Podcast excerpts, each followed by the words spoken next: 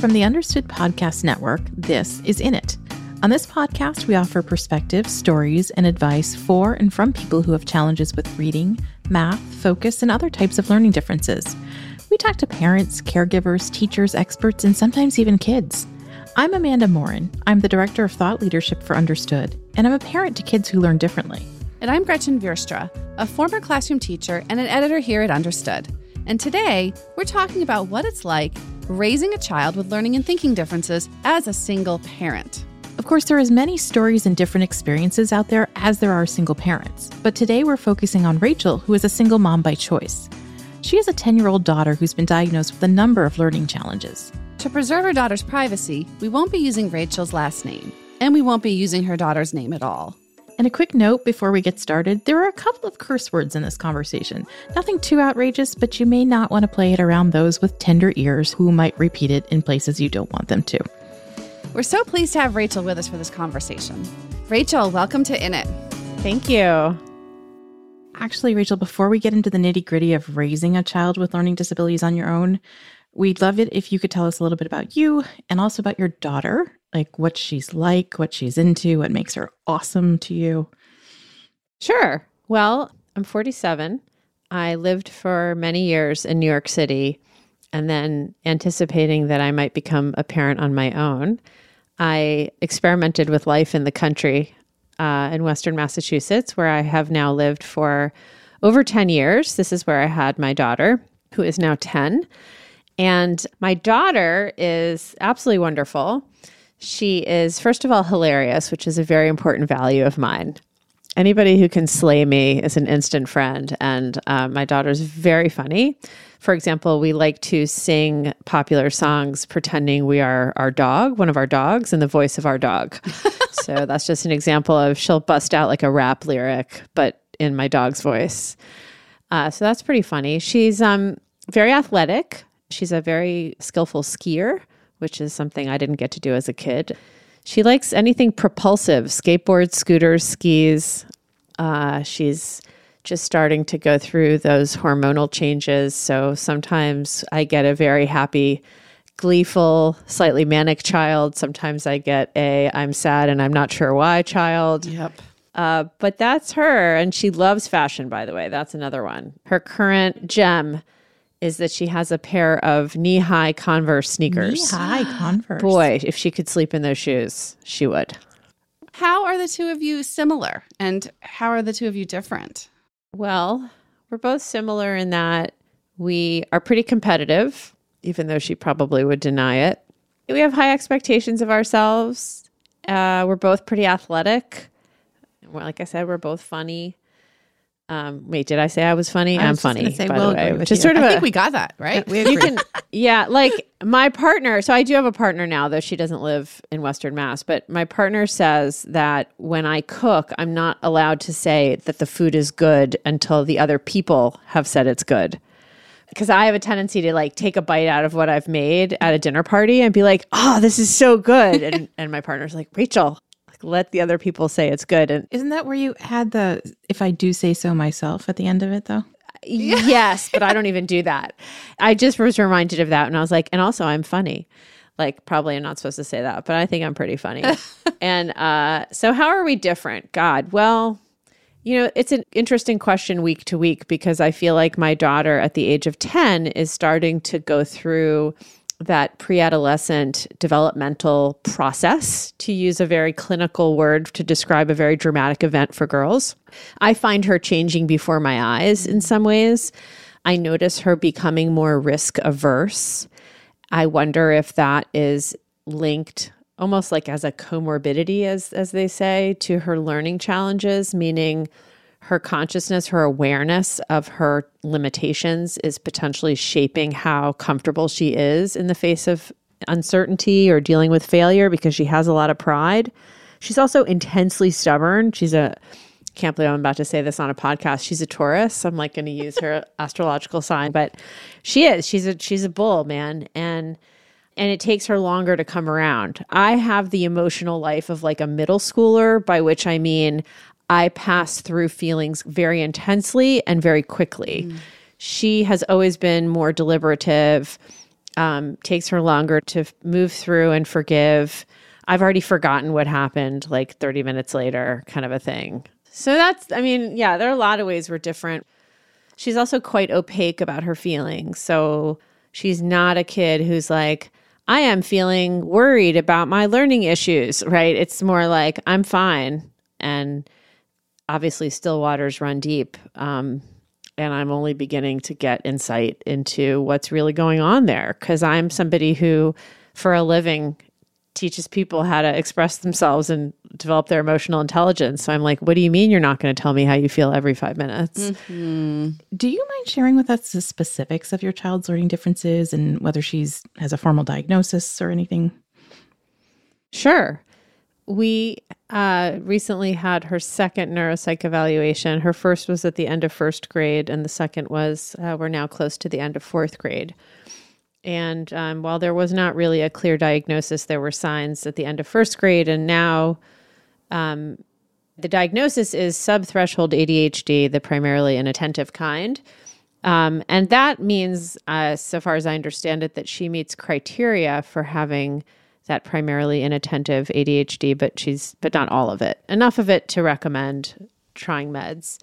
Um, she's got very low working memory. She scores in the 19th percentile for working memory, which basically means, you know, taking in information and being able to manipulate that information in order to accomplish a task. So for her, that could look like, you know, looking at a word and she's reading the instructions. It says, like, you know, underline the base word and circle the suffix and then write it down on this line. And that's hard for her to take that information in and, and use it, execute the task. Um, she also has learning disabilities in math and reading comprehension. Um, and she is showing signs of anxiety in the psychosocial piece, um, as well as other kind of attendant uh, psychological concerns. Yeah. And uh, yeah, that was not the funnest reading material I've ever engaged with. Um, funnest actually not being a word. But even recounting it to you both right now, yeah, you know, I can feel myself yep. sort of clutching and seizing my body. Like it's just, uh, it's not, it's not, uh, it's not fun. So yeah, that that's that's all of There's it. There's nothing quite like seeing your child sort of reduced to a report on paper that doesn't say mm. like, and she also raps in the dog's voice, and right. she also skis. Yeah. Yes. When did you first think there might be something going on with your daughter? Did you notice it? Did someone else notice it? I never notice anything. Can I tell you? I'm just like, this is my kid. Hey, sometimes she does this, sometimes she does that. Like, maybe because I'm an educator, maybe because I ran a residential summer camp for many years. I'm like, all kids are annoying pains in the asses sometime. Like, that's just kind of how I am. like, I don't know. So I maybe some people would think I would pick up on it fast. I, I didn't pick up on anything because I just sort of feel this like kids are going to be kids. Mm-hmm. It was a it was um, my daughter's caregiver when she was ten months old or nine months old who said, you know, she's not making a lot of speech sounds, mm-hmm. and I was like, uh, okay, sure. And she's like, well, I think you should get her evaluated. So you know, we called early intervention. They came. They found developmental delays in every category I think she was 14 months old at that point. You know, I have mixed feelings about it. Before I got that second neuropsych, I would have told you, did I really need to call early intervention? Like, you know, she actually, the thing for which we brought her speech is the thing that she is strongest on now. Mm. When early intervention comes, you know, they earn their pay by finding problems. So it was tricky for me to get then a, a, whole new report when my kid was not even two years old. It was like every single category. It's like, no, dude, I just want to talk about her speech. you know, I, I'm telling you this story because I think that we also are coming of age as parents in a world where there's a, a literal industry that is built to, yes, help your child, but also profits off pathologizing your child. And it's a kind of chicken and the egg thing. Like, of course, you want help for your kid, but you also don't want so much information that you begin to label them and, and treat them in a particular way. Mm-hmm. So that was the beginning. And, um, you know, I didn't really think a lot of it after she began talking really effectively, you know, after she became an exceptional speaker. And I was like, all right, cool. She was just a little late. And then in first grade, a teacher suggested that she might need extra support and that she was having trouble following directions. And following directions, that's the working memory piece. And from then on, there was again no diagnosis in first grade, but it was just clear that she was struggling, particularly in math. She was struggling to be able to provide salient details about passages that she had read. And then at the same time, I was like, oh, wait a second. I think I have this problem too. Mm-hmm. And I started to learn more about the hereditary nature of this. And I was like, oh, right. Like that weird feeling frozen in my brain that happens when I'm presented with information that feels overwhelming. Maybe that's what that is. So there's also this whole other parallel process of like, wait a second, me too? And you're almost like rethinking your whole your childhood while you're watching your kid figure out theirs. I think a lot of people do that. And it's like, how do you reconcile doing both of them at the same time? You know? I mean, you get good therapy if you can, yeah. right? You make sure you have people to talk to. I do think it's one of the most important things we can do as parents is remember that our children are individual beings. Yep. And so I think it's very important not to try to superimpose or, you know, conflate our experiences with theirs. It always feels better to be like, "Oh, my kid's just like me." Because then we don't have to do the work of taking care of who they are because then it just feels like we're taking care of who we are. Yeah. That is one of the great challenges where I think we're biased towards wanting our kids to be like us because it's just so terrifying when they're not. So that's how you reconcile it is you don't actually. Yeah. You recognize that they're not to be reconciled. Yeah. Just that there might be parallel experiences. And if you can find compassion for your child, you should be able to find it for yourself and vice versa.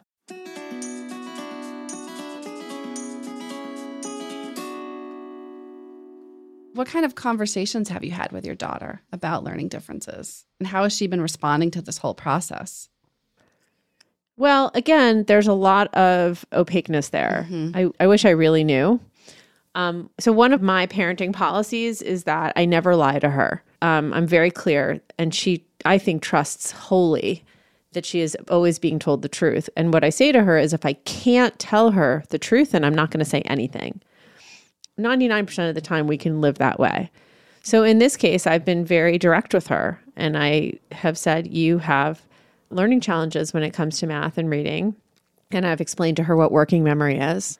And I said, Everybody has challenges, and this is going to be yours.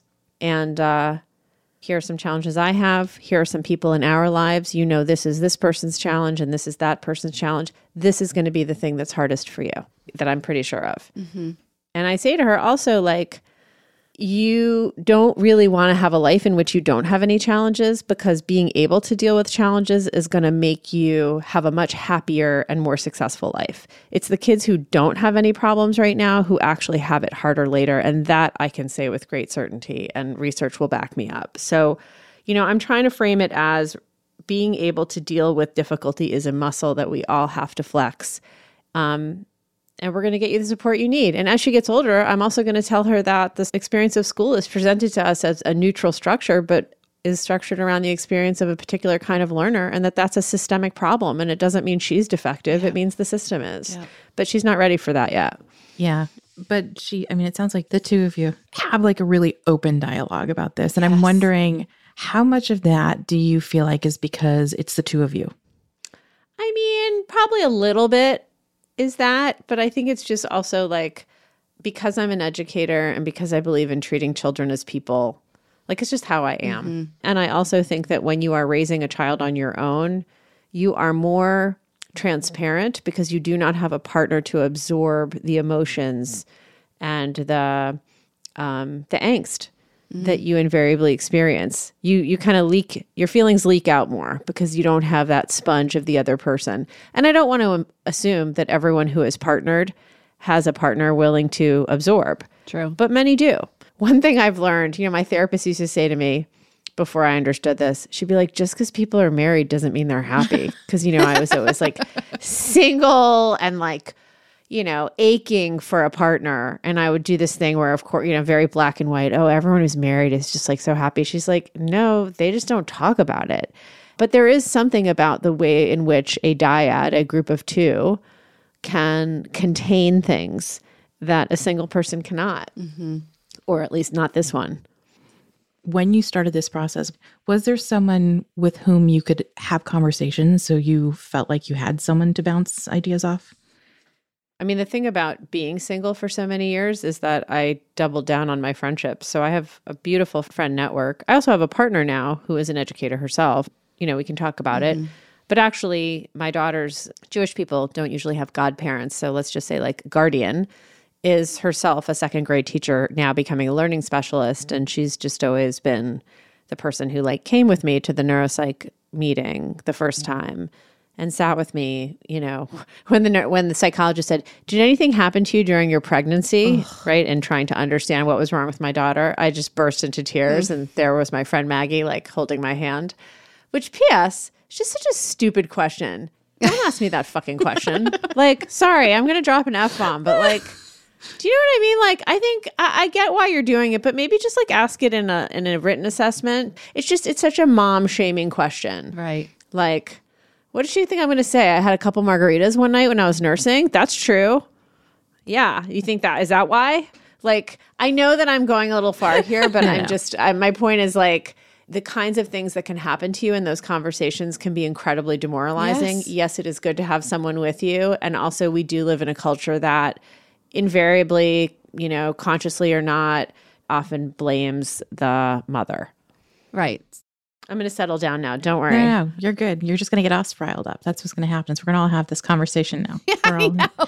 I feel it. I just feel it in my bones because I, I think about all the conversations that I had, you know, and this is my background, right? I, I actually, and I'm, I'm laughing a little bit when I say this. I'm a former teacher and early intervention specialist. Um, uh, see, you know. yeah, yeah, and and sitting in, even sitting in the evaluations for my own kids, having people say those kinds of things to me, I was just like, I know that you are trying to find a way to make this make sense but sometimes it just doesn't make sense. So you know let's let's not put this on on me. And side note i just do not like sitting in meetings where people call me mom. It's not my name. You know like they say mom did you ever? Not my name. You know just please don't call me mom. Oh my god i so agree with that. Yeah. i haven't really verbalized that but yeah that's annoying you know, speaking of of people sometimes being annoying and sometimes being super helpful. So, in your circle of friends or in other parents you met along the way, as you were finding out about your daughter's learning challenges, what was helpful from other folks and what was not helpful? Um, I think what's helpful is just like empathy. Empathy is always helpful. You know, I was just listening to a podcast about grief and loss by a woman who's written a new book about this subject. And she said something to the effect of, It's okay to bring my mom up on Mother's Day. Her mother had passed away. It's not like I forgot to think about her and you're bringing it up is reminding me. Right. I thought that was so funny. Like, I mean, funny and poignant. Like, you don't have to walk around the fact that I'm in pain about my child struggling. You can say, like, damn, that is really hard. I'm so sorry. And mm-hmm. like, I love you and I'm here for you. Or, and I just want you to know I find your kid amazing for these reasons. Um, but don't feel like you have to either minimize your kid or pretend that this isn't a problem. It's a problem. It's hard.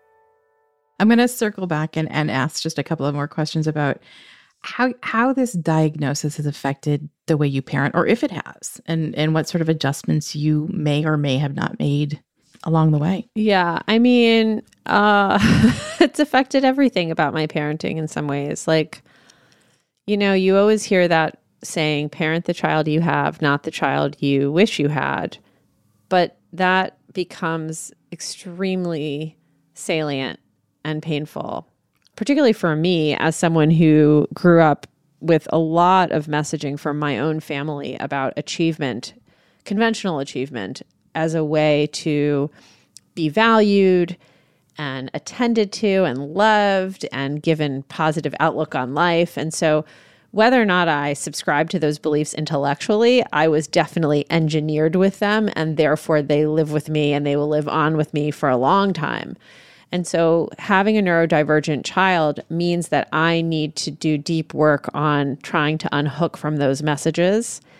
Uh, and it is an ongoing and for sure unresolved challenge for me because uh, that's deep, deep impacted messages that I grew up with. So that is an area of my parenting where I have to do a lot of work and I mostly feel like I fail. Um, another way it's changed my parenting is like I have to get really clear on how to manage my own anxiety and panic because for me, um, I my anxiety and panic can morph very quickly into anger because I'm that's just where it goes. And I need to be really thoughtful about not allowing global fears about my daughter to then turn into anger that I take out on her. So if she does, says, refuses to do, refuses to say something that makes me be like, oh my God, are you going to even go to college? Like that kind of global panic thinking. Um, then I can snap into anger very quickly and then try to. And I, I'm sure I'm using my anger to assert control at a moment when I feel out of control. And all of that leaves her way, way at a disadvantage. Like that's not helping her at all. That's me and my crap. And I need to like work on that. So those are two areas of my parenting where I am in it, to use your uh, eponymous, right? Yeah. I'm in it. And um, I'm sure I could go on and on, but I could talk for an hour of each about both of those challenges. That is so relatable to me. That like sort of spiral, that one thing sort of takes me down all of the places that it could go. And so I just, I want to say out loud that you are not the only parent who is trying to to keep that tamped down and, and handled. Yeah. Well, thank you. And I, I feel very vulnerable telling you, but I also say it in the hopes that maybe it will help someone else feel less alone.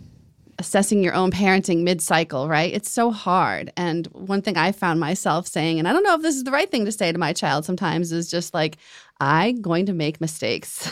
like, and I just made one, and I'm here to come back and fix it and apologize to you because sometimes I feel That's like, the only thing we have. yeah, that's it. That's all I can do is say sorry. That's all we can do. Like, no, that's what we should all be doing all the time Yeah. because unfortunately, if we don't apologize to our children, they assume that we are 100% behind our behaviors. right? I think if there's one thing we must do with our children, it is apologize to them and say, I need a do over, you know, or or more than a do over. I need to work on my shit. Yeah. Yep. Or in Charlie's voice, I need to work on my shit. Oh my God. That's what the dog. See what I mean? It's funny, right? Oh my gosh, it's the best. Yeah. Yep. It's the best. I, ah. I want to strongly recommend everyone begin speaking in their dog's voices at difficult and awkward moments. But yeah, that's how it comes. That's how it works. Humor is always Humor's it. Yeah. Humor's Yep. it. Yeah, but you know, you can't laugh at yourself without having some self compassion. Humor is a really important way to kind of back out of a rough situation and forgive yourself and forgive each other. And we definitely lean on it. I love great. that. I think that you know I was going to ask more questions. I think that's a perfect place to end. I, I, Unless there's something you want us to know that we didn't ask you. No, I just appreciate the uh, opportunity to connect on this topic and uh, sending lots of love to everybody out there who's uh, navigating this in a world that uh, doesn't often see or attend to the kinds of kids we have. Well, we really appreciate you taking the time. Yes. Thank you.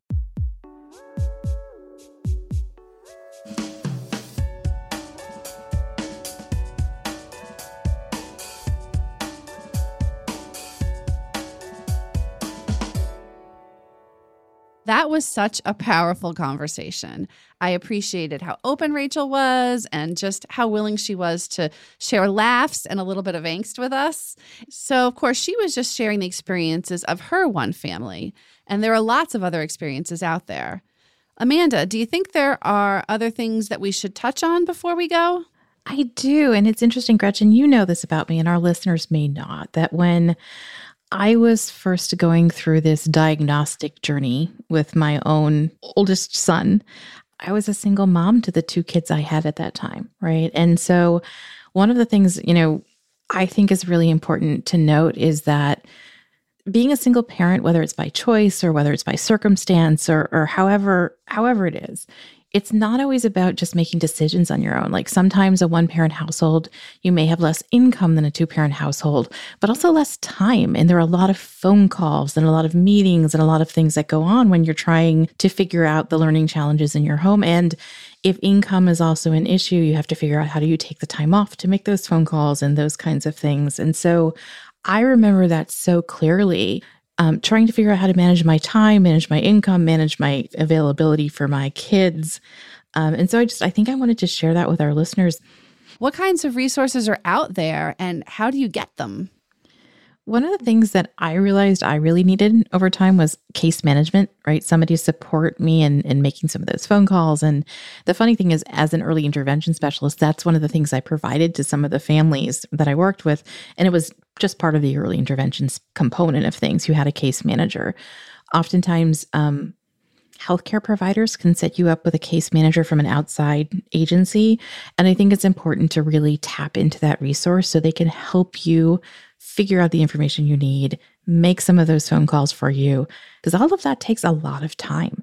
It's so much work just to be figuring out what piece of information goes with which form and where that form gets sent to and those kinds of things. And if there's somebody in the know who you can ask that question of, it saves so much time. It's an amazing thing.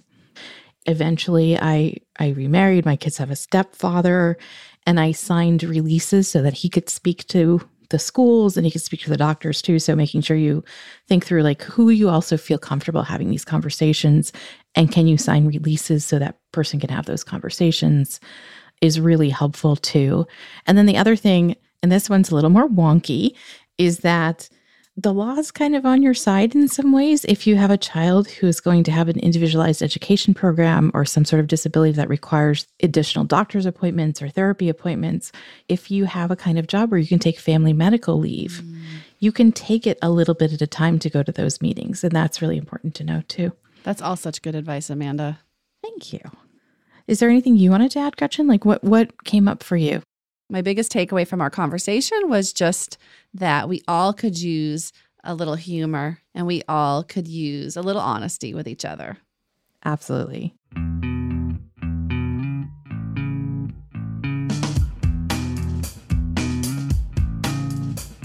You've been listening to In It from the Understood Podcast Network. This show is for you, so we want to make sure you're getting what you need. Email us at init at understood.org to share your thoughts or to share a story about your own experience as a single parent to a child with a learning difference. We love hearing from our listeners. And if you want to learn more about what we covered today, check out the show notes for this episode. We include more resources as well as links to anything we mentioned in the episode. Understood is a nonprofit organization dedicated to helping people who learn and think differently discover their potential and thrive. Learn more at understood.org/mission. In It is produced by Julie Subrin, and a big shout out this week to Sarah Ivry. Brianna Berry is our production director. Andrew Lee is our editorial lead. Justin D. Wright mixes the show. Mike Errico wrote our theme music. And for the Understood Podcast Network, Laura Key is our editorial director, Scott Cocchiere is our creative director, and Seth Melnick is our executive producer. Thanks for listening and for always being in it with us.